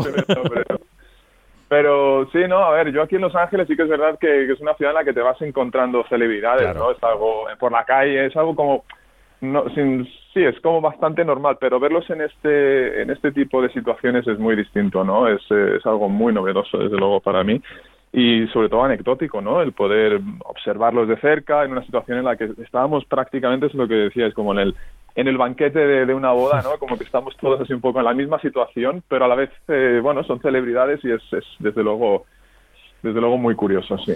Voy a dejar- Bueno, sí. Dime, dime. Dime, perdón. No, no, no, dime No, tú. iba a añadir sobre en detalles de lo que decía, de lo que estáis comentando sobre Javier, ¿no? Es, es algo, alguien que he estado observando desde mi mesa, ¿no? Eh, tuve la ocasión de, de- de saludarlo, de hablar un poquito, pero algo que me encantó, igual que, que con Will Smith, pero con Javier, es que el tema este, cuando íbamos todos los nominados por, pa- por fases a subir al, a este escenario para esta foto, que se alargó mucho, ese, porque claro, son, son muchos los nominados, ¿no? Eh, Sí que observan Javier que estaba pendiente y aplaudiendo a cada uno de los nominados que iba saliendo, pues con muchísima energía, esa atención, ¿no? Es ese tipo de, ese tipo de, de- de detalles que a mí me, me llama la atención, ¿no? Lo, lo, lo, lo, lo muy metido que está en la situación y lo que aprecia todo este mundo y lo que aprecia este tema de las, todo el tema de las nominaciones es algo que me, que me, que me, que me sorprendió muy gratamente. Bueno, es que es un profesional, ¿no? Eh, voy a ir dejando eh, que Janina y que Javi piensen una pregunta para ti, si tienen, sobre el corto, sobre lo que pregunta. quieran. Espera, espera, sí, sí, que digo, que, que la pienses. Que es que Janina se lanza enseguida, ¿sabes, Leo? A preguntar. Pero piénsala porque voy a preguntar yo una cosa antes. Te voy a preguntar, Leo, sobre tu carrera, ¿no? Porque llevas mucho tiempo en la industria de la animación. Eh, yo diría que personajes de películas como eh, Cómo entrenar a tu dragón o de Enredados podrían llevar tu firma o parte de tu inspiración. Y ahora llegas a los Oscar con un cortometraje que es completamente indie, que es una empresa loca que habéis eh, eh, llevado a cabo Alberto y tú. ¿Cómo le explicarías a quien no ha visto todavía vuestro corto de Windshield Wiper, el limpiaparabrisas, qué es y de qué habla? Porque además se puede ver en internet, pero para quien no se haya animado todavía a verlo, ¿qué es el corto con el que vamos a optar al Oscar el día 27? Bueno, pues es, eh, para mí es un, es algo muy distinto a la, sobre todo en cuanto a estética, a lo que a lo que has descrito, ¿no? El background que, que tengo yo y mi estudio, el tipo de personajes que, que acostumbramos a trabajar, que es más enfocado a las películas de animación y quizás más cartoon. Aquí en este corto, a mí de lo que, lo que más me ha traído desde el principio es esta, ese estilo, esa visión, esa estética que tiene Alberto, ¿no? Que es como muy innovado- innovadora, muy fresca. Se trabaja mucho lo que es la, el, el, el look este entre 2D y 3D, ¿no? Entre la, la animación como podría ser más tradicional de los dibujos animados con, con el 3D que estamos más acostumbrados hoy, pero con una con una nota como es eh, siempre esa estética como que es más tangible, es como Mm. una estética como más adulta en alguna manera, ¿no? Esa es una de las cosas que que, que a mí me ha parecido más interesante de, de todo en cuanto es a nivel estético, ¿no? Por ponerlo de una manera. Y a nivel de narrativa y historia, pues es una historia sobre pues casi como un homenaje al amor, con diferentes visiones, eh, diferentes situaciones que, que vienen de la experiencia, de la visión de Alberto, ¿no? Y a mí lo que me gusta que es como muy contemplativo, ¿no? Que tienes como diferentes escenas Sí, y creo que sí. cada persona que lo ve y en cada momento va a hacer su propia conexión con el corto. Yo, por ejemplo, empezamos siete años atrás en esa conversación con Alberto cuando ya nos, eh, pues, nos lanzamos a hacerlo esto, el, el corto juntos, ¿no? Mi situación en ese momento y conexión con el amor, desde ese momento yo conectaba con alguna de las secuencias, algunos de los planos que hay. Siete años más tarde conecto de otra manera con otro de los planos distintos, porque hay como muchas situaciones, ¿no? Y yo creo que eso refleja pues cómo vamos evolucionando, ¿no? Eh, También nosotros como personas y nuestras situaciones. Pues es un poco así lo que, como lo vería yo. Pero cada persona yo creo Qué que propia- su propia idea. Qué interesante. Venga, Pérez Arias, turno. Va.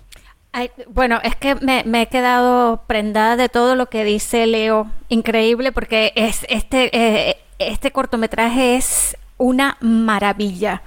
Y como es una maravilla, y no es porque estés al otro lado de la línea escuchando mis halagos, este, mm, es la oportunidad también para preguntarte sobre la polémica que hay ahorita mismo en la entrega de los Oscars, porque precisamente esta categoría es la que se queda, la que se queda fuera del el aire o sea, de, la que se va a entregar en diferido. ¿Cómo te ha caído a ti y, eh, esta, esta, mm, esta decisión de la academia y, y, si fue, digamos, comidilla de debajo de la mesa de los manteles durante el almuerzo? Seguro. Pues, sí que se ha comentado, ¿eh? somos una de varias, no somos como cuatro categorías que, ocho, ocho. Son ocho categorías. Ah, pues mira, más todavía. Al principio que nos cayó, si, si te digo la verdad, nos cayó mal, porque dijimos, sobre todo por ya no por nosotros como individuales, sino como categoría, el tema de la animación, ¿no? ¿Dónde queda? ¿Dónde queda la animación en todo esto? Pero sí que ahora mismo es que no sabemos dónde, dónde cae, cómo, o sea, hasta qué punto es tan, tan negativo, tan dramático como lo podríamos haber visto desde el principio, ¿no? Hemos consultado con la academia, nos han dado mucho soporte eh, para hablar de todo esto y yo creo que más allá de que no va a ser en directo eh, los premios en sí a estas categorías en las que estamos, ¿no? Creo que más allá, creo que la experiencia no debería cambiar demasiado. Al parecer vamos a estar todos en la sala, vamos a, se va a hacer igual, simplemente que de cara a la audiencia y al, y al público que esté en casa viéndolo, viendo el programa, no va a ser en directo, nuestras piezas lo van a editar y lo van a introducir pues a, como vean los editores en ese momento. Como decía el presidente de la academia cuando nos mandó ese correo oficial, que es el que cayó un poco como bomba, él decía que lo que buscan es que las audiencias pues vean un programa como, un, como él definía, más eléctrico, ¿no? como un poquito más, más dinámico y todo esto. Entonces yo lo que espero, eh, más allá de la, primera reacción que hemos tenido, espero que no tenga un, un, impacto notable en la experiencia en sí que vamos a tener. ¿no? O sea, que cuando ganéis el Oscar, que lo vais a ganar, lo veremos editado dentro de la ceremonia. Eh, ojalá, sí, ojalá sea Oye, el Hollywood Reporter ya os pone primeros y favoritos. En las, el forecast que hace Scott Feinberg ya vais primeros. Quiero decir que esto es una campaña. Luego hablaremos de la campaña, pero no sé si Javi quiere preguntarte algo, Javi. Ah, pues parece que no lo tenemos a Javi, que se nos ha cortado la comunicación. Bueno, pues entonces sigo yo. Eh, sigo yo con, un corte de voz, eh, Leo, porque hace unos días teníamos la oportunidad de charlar en Quinótico con Alberto Mielgo. Eh, se puede escuchar en nuestra web la entrevista, que nos hablaba de eso que estáis haciendo ahora, que es la campaña, la campaña de cara a los premios. Evidentemente, cuando eres pequeño e independiente, esa campaña te la tienes que inventar. Como tengo la IP y, digamos, soy el dueño total del corto, pues esto es un corto muy, muy pequeñito. A pesar de que yo he trabajado pues, con casi todos los grandes del tema de la animación, esto no deja de ser algo muy independiente y no tenemos ningún tipo de financiación ni de ayuda, por lo menos de momento. Entonces, es cuestión de imaginación. Y sí, mm, es un carrerón que hay que hacer ahora y sobre todo lo que quiero es tener el apoyo de, del fan y de la gente que le gusta el corto, es, es, lo, es lo más esencial. Esto nos contaba Alberto, creo que hemos recuperado la comunicación con Los Ángeles, con Javier Romualdo. Javi, ¿estás por ahí? Los Ángeles ha vuelto. Los Ángeles is back. ¿Quieres hacer alguna pregunta a nuestro invitado, a Leo Sánchez? Sí, bueno, con lo que charlé ayer, pero mira, se me quedó, siempre me interesa preguntar esto, y es que eh, vosotros, eh, los cineastas que no sois como celebridades de tipo A, estrellas máximas, pero que trabajáis y que sois profesionales excelentes, a veces estáis un poco en la sombra y de repente os llega esta nominación. Eh, los periodistas nos empezamos a interesar por vosotros, os hacemos muchas preguntas, eh, cuando a lo mejor hemos, os hemos ignorado antes. Entonces yo me pregunto a veces cómo vivís esta, esta exposición de repente que os da una nominación a los Oscar y que a lo mejor luego de repente el año que viene hacéis otra cosa maravillosa y, no tiene la misma repercusión. Un poco cómo lo vives eso. Bueno, lo que, va, lo que vaya a pasar el año que viene, no, lo sé, ¿no? Claro. no sé si vamos a entrar un poco en el olvido o no. Sí que es verdad que no es nuestro, nuestro trabajo no es tan mediático, ¿no? En el que hacemos, sí que trabajas a lo mejor en personajes que quedan así para la historia, pero sí que es verdad, eso sucede y estamos yo llevo en esto ya más de 20 años, estoy muy acostumbrado y nunca, nunca he estado buscando esa notoriedad o esa fama, ¿no? Sino ya, ya estaría más presente incluso en, las redes, ¿no? Pero no, yo la verdad que, que lo tomo como súper positivo, ¿no? La situación que se está dando ahora, como el mero hecho de que estamos teniendo esta conversación ahora mismo, pues yo la intento vivir con naturalidad, ¿no? Como que no, no intentar eh, ser más de lo que es eh, esta situación o, o mi situación en este momento, ¿no? No, con algo muy, muy positivo, pues lo mismo que ayer, que el evento de ayer. Y se juntan dos cosas. Es el, a nivel personal, es una grandísima vivencia o, o esto con lo mismo, no me quiero desviar mucho de la pregunta. eh, quiero- la, la respuesta a la pregunta, si la he entendido bien, es lo veo normal, ¿no? Sí que es normal porque al fin y al cabo es como ayer mismo, ¿no? ¿Quién, quién se lleva las fotos? ¿Quién se lleva el red carpet? Pues es, obvio, ¿no? Son las celebridades que estos son, son la cara pública y la que la gente yo creo que tiene más interés. Me gustaría de cara a la animación, pues sí, que tuviera obviamente los artistas y la gente que trabajamos en este tipo de medios que tuviéramos un poquito más de exposición, pero bueno, la situación es lo que es. Entonces, estoy disfrutando esta, esta situación a nivel personal al máximo y a nivel de, nuestro arte y lo que producimos, que en este caso ha sido el corto de Windshield Wiper, pues lo que nos está gustando y lo que queremos sobre todo es que, que la gente vea el corto, ¿no? Esa es, esa es la, misión principal por lo que hacemos esto. Porque al fin y al cabo es un corto que lo hemos hecho, como se dice, ¿no? Por pasión, ¿no? Que es una... Es, es, es eso, ¿no? Querer, querer mostrar algo y que ver esa respuesta de la, de la audiencia, ¿no? Y para la última pregunta, Leo, me voy a empeñar, lo siento, en hablar del futuro, porque tú dices, el año que viene, ¿qué pasará? ¿Quién sabe? Pero vamos a fantasear un poco. Si el 27 de marzo sube, no sé si subirás tú o subirá Alberto, subiréis los dos a recoger un Oscar, ¿en qué te cambia la vida? Eh, bueno, subimos los dos, o sea, los dos somos los nominados y aquí sí que la academia es muy respetuosa en ese aspecto y lo que dicen siempre, ¿no? Más allá de lo mediático que sea un nominado u otro, sí que los nominados los, los tratan de la misma de la misma manera, ¿no? Eh, pues no lo sé, la verdad que es que es incluso a lo que comentabas antes de las predicciones, de lo que se empieza a decir o no. Obviamente, a nivel de campaña, pues lo estamos mirando y lo estamos evaluando todo eso, pero yo no me estoy dejando llevar demasiado porque no que no quiero llegar allí con una idea, ¿no? Como quiero estoy quiero disfrutar este este proceso más allá de todo el trabajo que está llevando y cuando lleguemos el día 27 pues que sea lo que tenga que ser, ¿no? Eso es lo es lo principal porque es fácil llevarte con esa con esa dejarte llevar por esa ilusión. Pero no lo sé, o sea, yo lo que creo que sí que a nivel más anécdota, por mi situación por lo menos, pues eh, solamente con la nominación pues empiezas a tener ya un poquito de presencia a lo mejor en otros entornos, ¿no? Nuestro trabajo, lo que hacemos al final es muy estamos un poco en nuestro mundo, ¿no? Más allá de que seamos un equipo y trabajamos con estudios grandes y tal, pero eh, creo que esto trae como una exposición hacia afuera, ¿no? Hay personas a lo mejor que no estás en su radar, entornos, estudios, pues quizás sí que empiezan a haber un poquito más de, de atención en esa, por esa parte y lo estamos notando ya, ¿no? Pues pues eso, estudios a lo mejor que no están en tu círculo de aquí, pues, en concreto de lo que hacemos, pues, pues se abre a otro tipo de, de, de- eso, de, radares y de productores y de, y entornos. Si llegara la, la estatuilla, pues yo supongo que eso sí, seguramente abrirá ese tipo de posibilidades. De cara a lo que buscamos o no, pues nosotros estamos súper enfocados de siempre en lo que es en el desarrollo, la creación de, de este tipo de personajes para, para las películas que mencionabas antes, ¿no? Personajes que son al final memorables y que quedan ahí.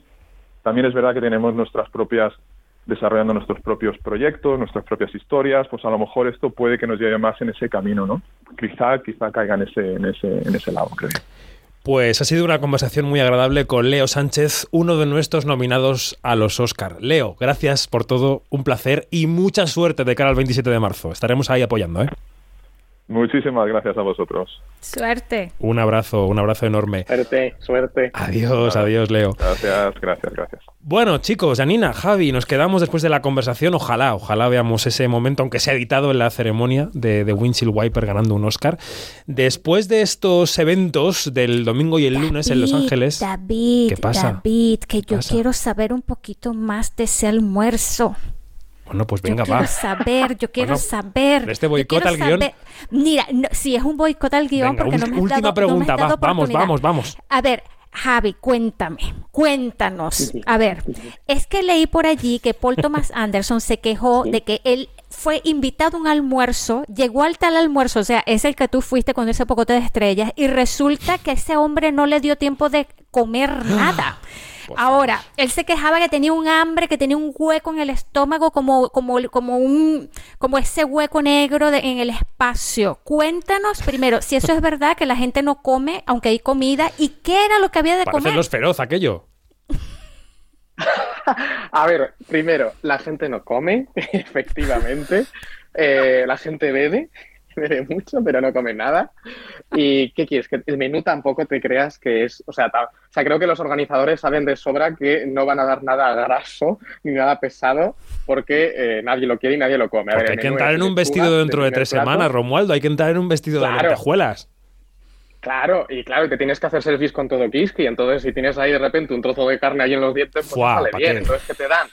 Pues, pues te dan lechuga y luego te dan quinoa con tofu. Y ya está. Que- Fácil. Paul Thomas Y Anderson, ahí se quedó el tofu. en que ya está un poco tísico el pobre mío, se quedó sin comer todo el día, claramente. Ay, Dios mío. ¿Satisfecha la curiosidad culinaria, Sí. Janina Pérez Arias? Sí, sí, sí. ¿Podemos continuar? Sí. Bien. Iba a decir que después de los fastos del fin de semana, ahora llega un pequeño respiro british. Porque este fin de semana próximo son los BAFTA, los premios del cine británico, que además abrirán con Shirley Bassey, homenaje a James Bond, en fin, una, una fiesta. Así que, a prácticamente dos semanas de los Oscar, eh, ¿cómo están las apuestas en vuestros corazones? Es decir, hemos hablado ya de mejor película, pero como andamos a vueltas con Penélope, con Javier, pregunto, Javi, empiezo por ti. Mejor actor y mejor actriz, ¿quiénes lo van a ganar? En los Oscars. Sí. Vale. Mejor actor, yo voy con Benedict. eh, no sé pronunciar bien su apellido, así que lo Cumberbatch. Pero, eh, Cumberbatch. Pero yo creo que se lo lleva Will, Will Smith, como dicen aquí. Will Smith. Ok. Porque está haciendo una campaña alucinante. Y, y la verdad que es que lo de, lo de ayer fue alucinante. Cuando se levantó el escenario, vamos, a los académicos les caía la baba. Entonces yo lo veo, yo lo veo. Y en actriz, eh, uf, en actriz lo veo más complicado, ¿eh? No sé si veo a Jessica Chastain, a Nicole Kidman, incluso veo con más posibilidades a Penélope que a Bardem. Sí, yo también. Janina, ¿cuáles serían tus apuestas? Ya sabes que yo hasta el sol de hoy, por mejor actriz, no me atrevo a meterme en esa, en, es- en esa agua revuelta. Cobarde. Sí, soy una cobarde, Ay. porque es que todas me parecen excelentes y que eh, y, y además que no se puede comparar unas con otras. Y con mejor actor, bueno, ay, lo que pasa es que eh, de verdad que yo estoy de acuerdo con, con Javi que a lo mejor la, la gran campaña y toda la trayectoria y todo lo bien querido que ha sido Will Smith, creo que este va, puede ser el año porque también es el, el di- digamos, el tipo de rol. Qué pena No, que que no la- sea la película, ¿no? Exacto.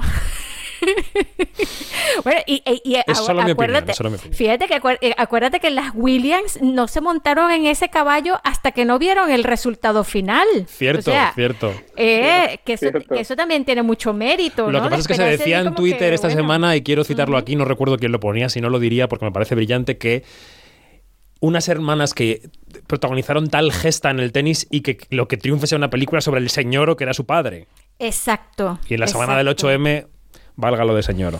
Pues sí. Y bueno, a mí me encantaría ver el tongoneo de caderas de Javier Bardem eh, cogiendo ese esa estatuilla, porque de verdad que hace un gran trabajo en bien de Ricardo, pero de verdad que está muy difícil. Bueno. Muy, muy difícil. Te voy a pedir, Javi, que te quedes un momento más porque el domingo pasado, mientras se desplegaba esa alfombra roja de los Spirit Awards, aquí en España, en Barcelona, se celebraba la edición número 14 de los premios Gaudí. Ya sabéis que distinguen entre mejor película de lengua no catalana y mejor película a secas, o sea, de lengua catalana. Bueno, pues fue la primera, la de no catalana, Libertad, de Clara Roquet, y la segunda, la de catalana, que realmente es la gran ganadora de la noche, fue Seis días corrientes, Sis dies currents, de Neus Bayús, que se convirtió en la gran ganadora de la noche porque además de mejor película se llevó mejor dirección, mejor montaje, mejor actor para Mohamed Melali y mejor actor de reparto para Valero Escolar, que además subía y decía, un fontanero aquí, ¿quién me iba a decir? ¿no? Bueno, y el agradecimiento de la noche fue, claro, el de la directora, el de Neus Bayús. Les dones hem arribat al cinema no per fer només òperes primes, hem vingut per quedar-nos. Las mujeres no hemos venido al cine solo a hacer óperas primas, hemos venido para quedarnos. ¿Qué te parece este premio para seis días corrientes, Janina? Tú sabes, como lo Tú sabe sabes. eh, todo el universo, que Seis días corrientes es una de mis películas favoritas ever. Este, eh, yo lo que lloré con esa película, lo que me reí, lo que la disfruté, este, esa película se va a quedar en mi corazón por siempre. Neus, te quiero. No sé, Javi, si has podido ver alguna de estas películas, Libertad o Seis días corrientes, porque estando secuestrado en Los Ángeles como estás, a lo mejor no te han llegado, no lo sé. Nada, no he tenido oportunidad. Aquí el cine europeo llega con cuentagotas, porque además, como lo siento, pero a nivel co- de cobertura Marvel y DC Comics, muy a mi pesar tira mucho. Entonces, últimamente veo más Marvel que, que cine español y lo lamento mucho, pero no. no ¿Qué tal Batman? ¿Qué tal Batman? Ay, yo sí, yo estoy a favor. Yo a también, mí me gusta. Robert Pattinson, a mí me gusta, me gusta que Batman escuche Radiohead y, y- y música grunge en lugar de, de jazz y de beber whisky. Bueno, este. Bueno, bueno. Antes de decirte adiós, eh, si tuvieras que hacer el mapa mental de aquí a los Oscar, te queda mucha tralla por cubrir. ¿Cómo se, ¿Qué es lo que te queda por cubrir de aquí a los Oscar como periodista español en Los Ángeles, Javi? Pues a ver, mm, desde hoy soy un poco la sombra de Penélope y de Bardem aquí en Los Ángeles. Hoy a Penélope la dan- le, dan, le dan, bueno, les están dando esta semana un homenaje en el Festival de Santa Bárbara. Eh, Penélope eh, fue el miércoles y Bardem es el viernes. Eh, y luego llegan los premios del sindicato de productores, los Critics' Choice, los premios del sindicato de, de productores, Me los ahogo, de me ahogo. guionistas. O sea, mm, tremendo, tremendo, tremendo. Y luego ya, pues la, la traca final, que son los Oscars. Bueno, pues a ver si tenemos ocasión de conectar contigo alguna vez más de aquí a los Oscar, a ver si hay ocasión, porque aquí en España nos pilla en medio el Festival de Málaga del cine español, que para ti es una minucia, pero para nosotros es importantísimo. Así que Yo me, yo me imagino a Javier detrás de, de Penélope y de, Jav- y, y de Javier Bardem, así como que este, no se crean que yo soy un loco, yo trabajo para F y les estoy cubriendo todo. También te digo-. Al 100%. Yani nos ha hecho la pregunta fundamental, porque yo que he visto una fotografía de Javi Romualdo entre ellos dos, con la cabeza metida entre esa pareja, tú sabes que yo, mi sentido favorito es el, el, mm, olfato. ¿no? ¿Cómo huelen Javier Bardem y Penélope Cruz? Javier Eso. Romualdo? Eso es muy parásitos, ¿oíste? Ahí. Pues eh, es que olían, a- olían a quinoa, no sé, tenían ensaladas ahí al lado. No te sé decir. No me esperaba esa respuesta, nada. pero bueno, eh, seguro que muy bien porque son muy aseados. Pero Javi, Muy aseados, Javi Romualdo, corresponsal de F en Los Ángeles, un placer como siempre y gracias por dejarte atracar por Quinótico. muchas gracias a vosotros, un gusto. Un abrazo. Un beso enorme. Oye, Yanina, abrazo. Yanina, tú te quedas. Te quedas Sí, porque llega David Iglesias con los estrenos y me interesa tu opinión y tu boicot del guion constante sobre alguno de esos estrenos. Así que venga, vamos con los estrenos. Quinótico, lo que se estrena. I said goodbye to me. I looked in the mirror, then I began to cry.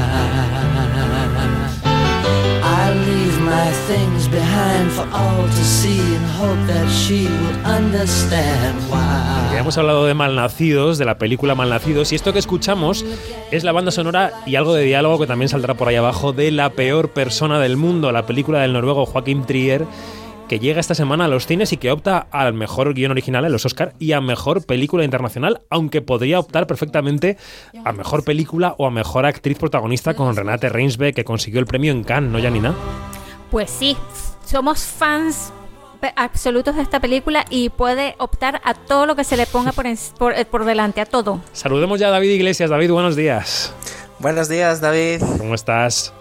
Muy bien, muy bien. Hoy no estoy en el estudio, lo echaré de menos. Hasta la siguiente semana. Aquí estamos aguantando el fuerte por ti. Ahora te preguntaré por otros estrenos de la semana, pero me interesa rescatar la opinión de Janina sobre esta película de la que ya hemos dicho que somos muy fans los dos. ¿Qué te pareció, Yani? Bueno, fíjate, ¿qué te pareció? No? Que, ¿Qué tanto me sigue pareciendo todavía después contigo. de tanto tiempo? Porque es una película que de verdad que se queda con, contigo como espectador eh, durante mucho tiempo y yo creo que no te va a abandonar nunca, ¿no? Si te parece, podemos contar de qué va, ¿no? ¿Qué- ¿Cuál sería la trama así sucinta Oh. para que quien nos escucha sepa de qué va? Pues mira, a ver, este, lo voy a hacer así de cabeza, no voy a leer nada. Es una chica que trata de encontrar su lugar en el mundo. Y en ese, eh, en ese tratar de encontrar su lugar en el- en el mundo se equivoca bastante. Se equivoca bastante porque una cosa es el corazón, otra cosa es la cabeza. Y También se lo pasa muy bien por el camino. Y también se lo pasa súper bien. bien. En O sea, yo ojalá, de verdad que, que yo al ver la película yo dije, qué pendeja fui to- durante toda mi vida. He debido de haber sido como Julie, que es la, la protagonista. De verdad. Y esa ordalía de la heroína a la que acompañamos durante un, un tiempo largo, aunque hay una noche central en la película, ¿no? Pero, pero hay un tiempo largo de meses y de años que acaba también de una manera que no vamos a revelar. eh, Es verdad que se te queda pegado porque es eh, la la película tiene un discurso, una manera de transcurrir que es muy real, ¿no? Sí, sí, sí. Y además que, ¿sabes? Eh, uno de los valores que tiene esta película es que es, es esa, es, esa, esa realidad, esa naturalidad y esa honestidad la- con la que está, digamos, puesta esa mujer allí Sí. en, es- en el mundo, ¿no? Y, y, cómo, y cómo se relaciona con sus parejas, cómo se relaciona con su familia, cómo se relaciona ella con todo lo que tiene alrededor, hasta con la cámara que tiene en la mano. Entonces, es una cosa que de verdad que, que, que, te- que es de muy de piel y que, y que te deja un todas las sensaciones habidas y por haber. Yo recuerdo que, que cuando Begoña Donat la vio, bueno, esa mujer no paraba de llorar. Cuando Begoña eso- abre el y- grifo, madre mía. Muchacha, y eso es una de, y eso es una de las de las reacciones que puede tener Sí, la película, sí. ¿no? Te puedes ver muy identificado o identificada. Bueno, pues le ponemos el sello quinótico de calidad a esta película, La peor persona del mundo, una cita para este fin de semana para que le guste el cine bueno, más allá del idioma, el doblaje, la longitud, la buen cine, La peor persona del mundo. Vamos con otra película que puede también gustar a buena parte del público para este próximo fin de semana si es que no se han perdido de Batman y quieren recuperarla, que también podría ser, ¿no? Llega a los cines una nueva versión de Cyrano. Mi querido amigo, me enojaría con vos si murierais. I need something to die for, write poems and cry for, and I won't be ashamed. Mi único fin en esta vida es amar a Roxanne. ¿Lo sabe ella? El mundo no aceptará que alguien como yo esté con una mujer alta y bella. Bueno, evidentemente es una nueva versión de Cyrano de Bergerac. Eh, coordenadas de esta nueva versión, Iglesias.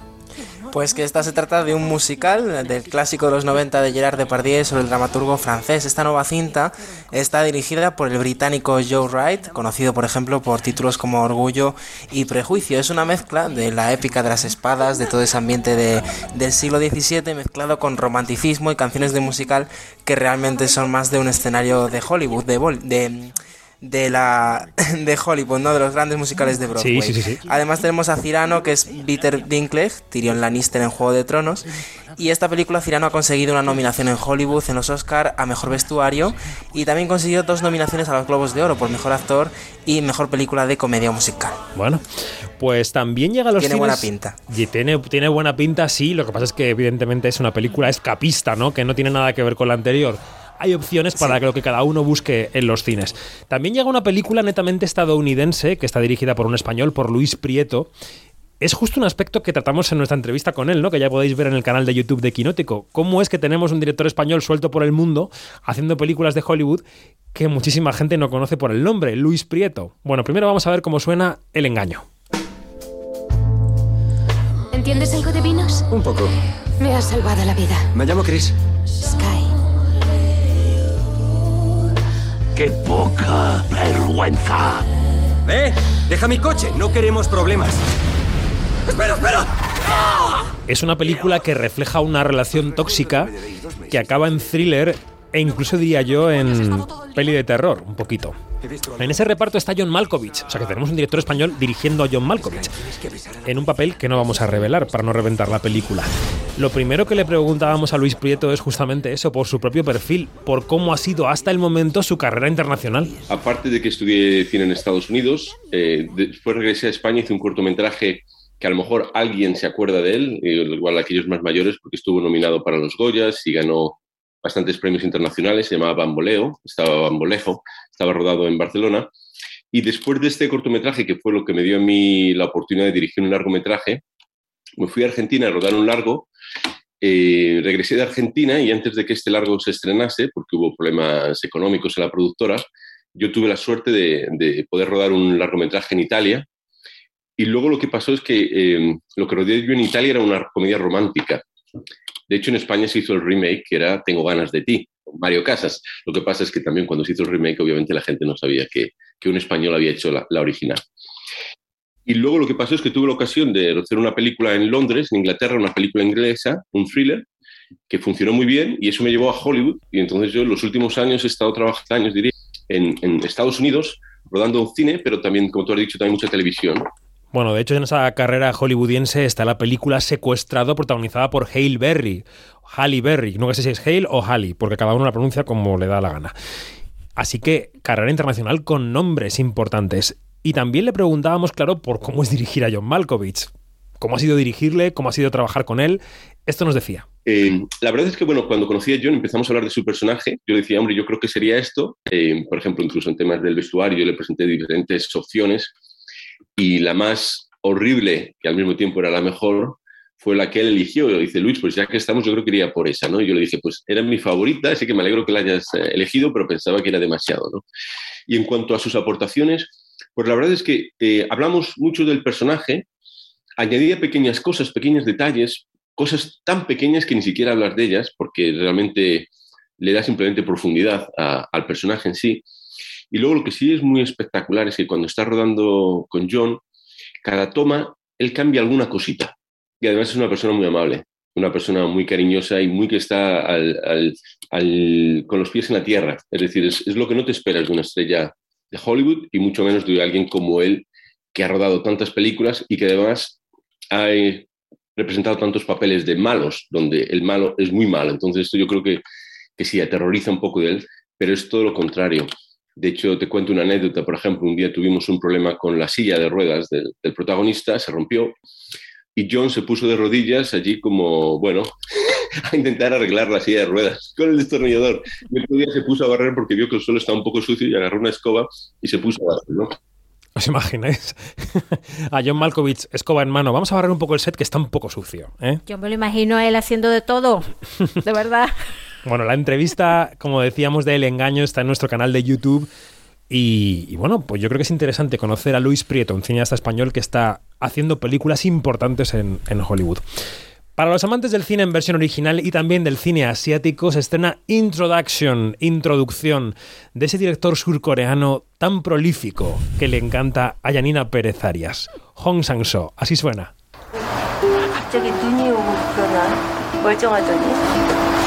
갑자기 눈이 오고 그러나 멀쩡하더니 그래도 좋아요.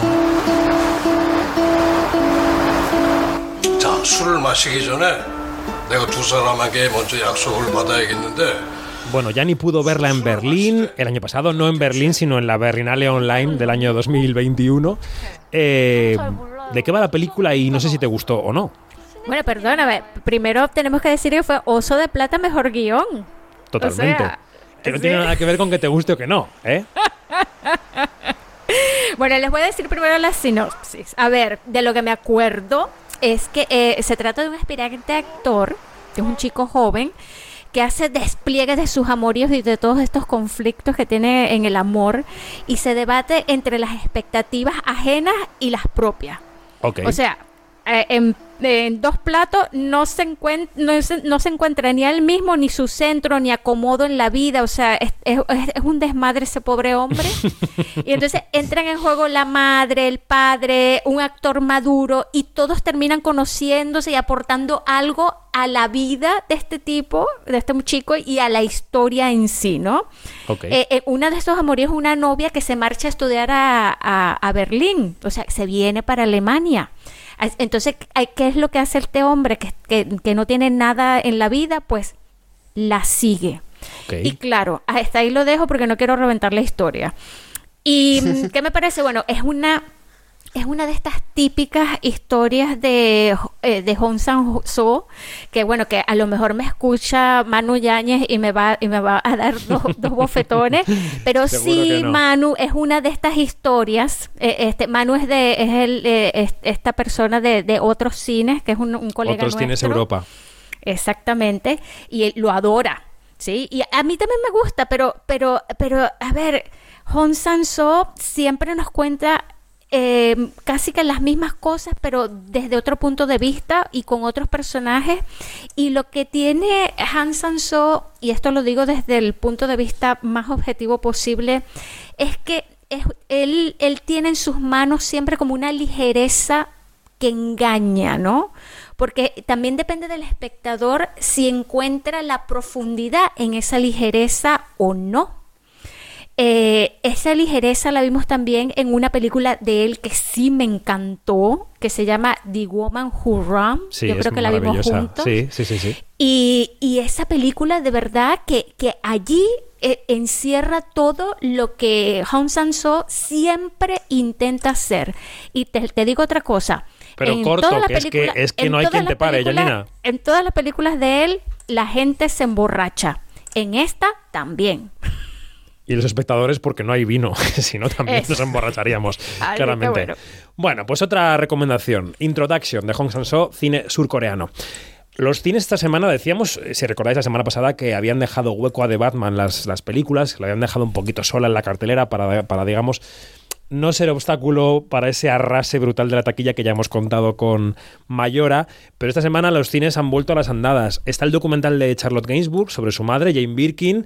En una Muy palabra, Janina, recomendable. bien o mal, Muy recomendable, muy. Tres palabras. Bien, vale. Sí. Está Jackass Forever, que tiene su parroquia, esta película de tortazos y de clavarse clavos en partes absurdas del cuerpo. Por favor, crezcan ya. Pero vamos a destacar algo de lo que llega a las plataformas, Iglesias, si te parece.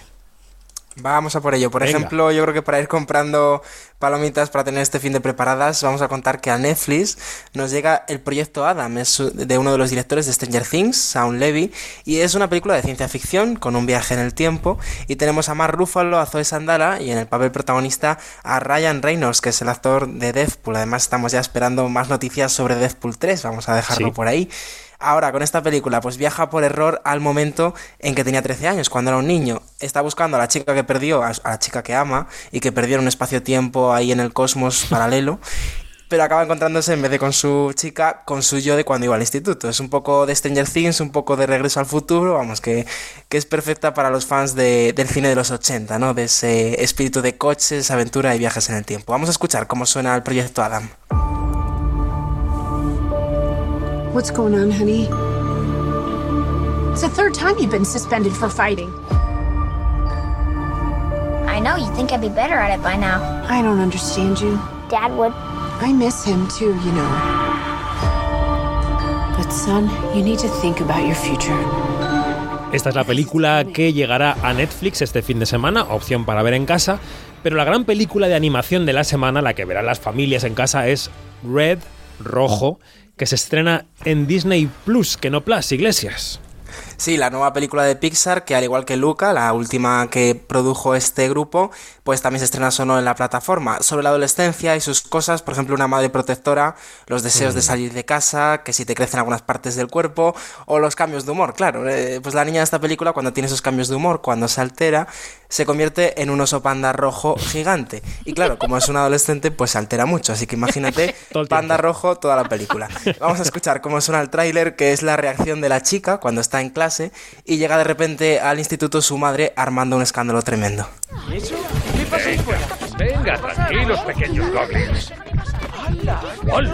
No, por favor, no.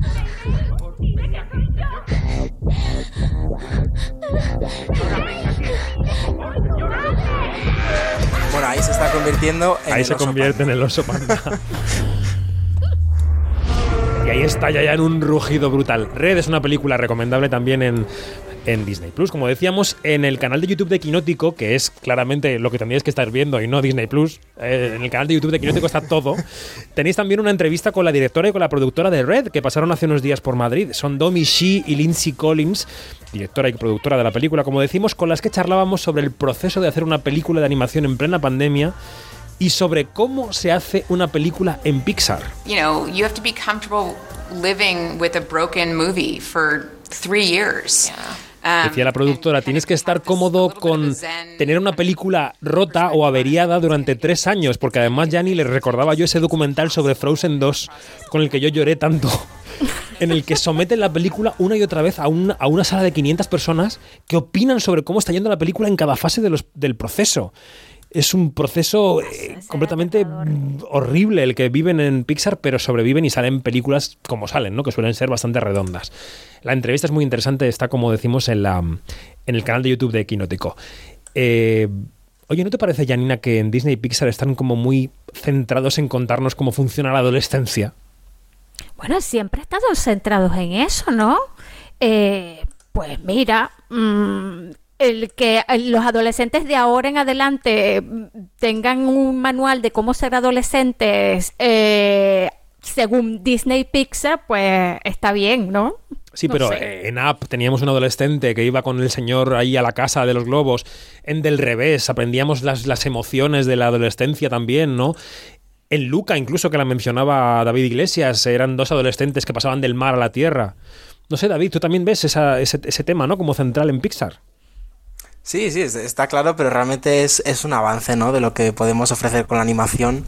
Creo que están planteando muchas reflexiones emocionales para, el- para los chavales y que hace también que esas pelis sean muy adultas. Yo creo que son películas que los adultos aprovechamos más que un clásico como pueda ser de Pixar, como pueda ser Monstruos S.A., que a lo mejor sí queda más infantil, no lo sé. Puede ¿Sabes, ¿Sabes dónde yo vi más eso? Fue en Onward.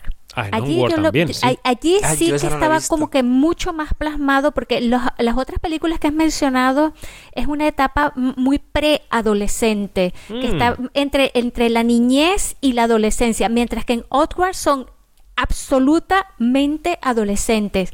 Y eso es un universo muy muy difícil de tratar. Y yo creo que ellos allí en esa película pese a todas las, las otras críticas que están en contra yo creo que, que, que dieron en el clavo. Bueno. y más eh, con un tema tan tan profundo como es lo que es el duelo y el recordar a una persona muerta no Aunque no os lo creáis, y ya vamos terminando los estrenos, tengo una recomendación más de nuestro canal de YouTube de Quinótico, que está bullendo de entrevistas.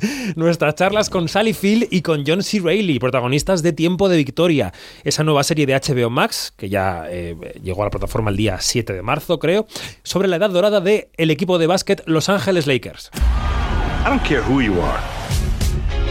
If you're a human being with two eyes and a heart, this game, this industry makes you feel good. What industry? Sweat socks? No, show business. Era la época en la que el deporte se convirtió en show business. Eh, John C. Reilly interpreta a Jerry Bass, que es el mítico dueño del equipo, y Sally Field a su madre. Con Sally Field aprovechábamos para hablar sobre el futuro del cine y nos decía que ella cada vez estaba en películas más pequeñas, más baratas, que se encontraba con producciones en las que incluso no le pagaban suficiente sueldo y que tenía que llevar comida a los rodajes. you have to do it almost for free. You know, everybody's pretty much working for like, you know, how, how, you know, I'm bringing in my own muffins and giving them to the crew. It, it, Dice que lleva sus propias magdalenas a los rodajes. Qué ganas de probar unas magdalenas de Sally Field, ¿no? Tienen, tienen que estar muy ricas, con mucho rellenito y mucha cobertura. Qué hambre Sí, pero estas como horas de está la la industria también, ¿eh? Ahí se nota la crisis. Se nota todo. Estamos. Este programa siempre es un reflejo de cómo está la industria. Nos gusta mucho la industria, ya lo saben los quinóticos. Y en estas pequeñas cosas que nos cuentan los actores y las actrices, pues también se notan. Bueno, eh, hay que decir que también llega a Amazon la segunda temporada de Upload, que Mariajo está enganchada, Mariajo Arias. La oferta no se acaba nunca. Es agotador contar los estrenos de la semana. Gracias, David Iglesias, por ayudarnos, como siempre.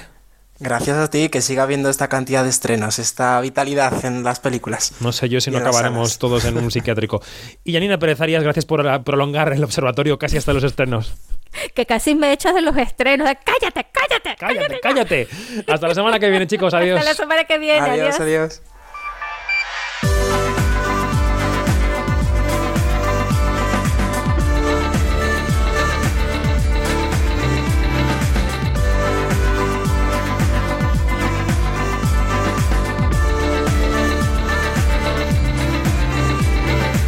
Es todo más información en quinótico.es y en nuestras redes sociales donde somos arroba quinótico, la primera con K y la segunda con C.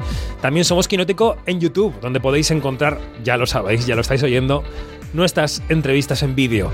Gracias Juanma Frasquet por la dirección técnica. La semana que viene más quinótico. Adiós.